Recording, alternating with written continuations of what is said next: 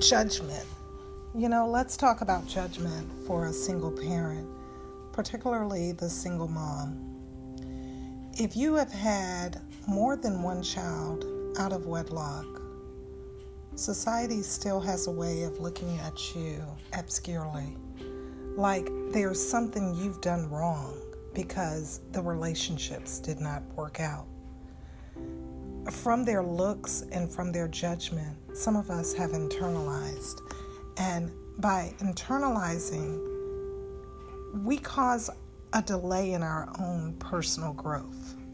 Because, see, as long as we stay committed to our children and the wellness of our homes, and particularly our own mental health, everything will be okay. My first child, Simone, and you've heard me speak about her frequently. I wasn't married when I had Simone. So there was a sense of shame involved with that because my own parents have been married now for 52, 53 years.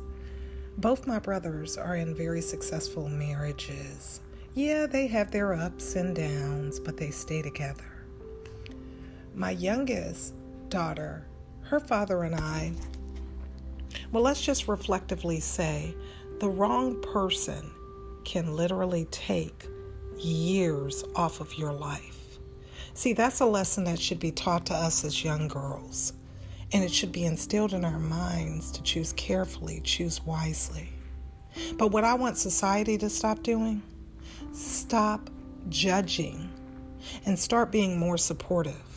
When you see someone trying to maintain and hold it down and keep their children together and keep them intact and keep their grades on point in school and and and they are doing just as much alone as you and your spouse may be doing, living in the same neighborhood, living in the same apartment community, stop judging the judgment hurts.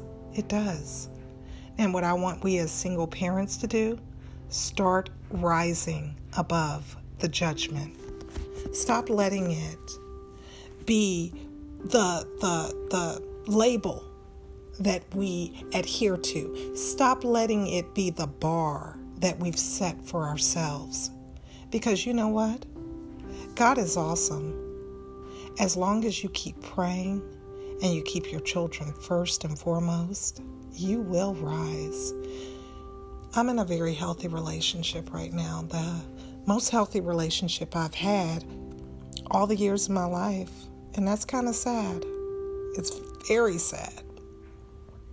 Because when you have children as a single parent, you don't have time to focus on relationship. Hence, that's how some of us end up becoming single parents over and over and over again because you try to fill the emotional needs with a physical yearning.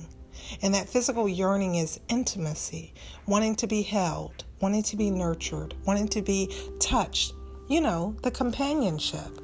But usually, when you're connecting with those men, they're not trying to just hold you and be intimate.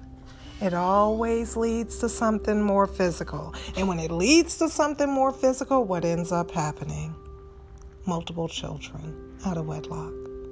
So we have to start learning how to nurture ourselves with guide, with God guiding all of our thoughts, actions, everything. We have to give it all to Him. That's going to be the only way we're successful. So, in essence, we've got to shake free from those who are judging us. Their judgment does not matter. The only judgment that matters in our household and in our life is the judgment of the Lord.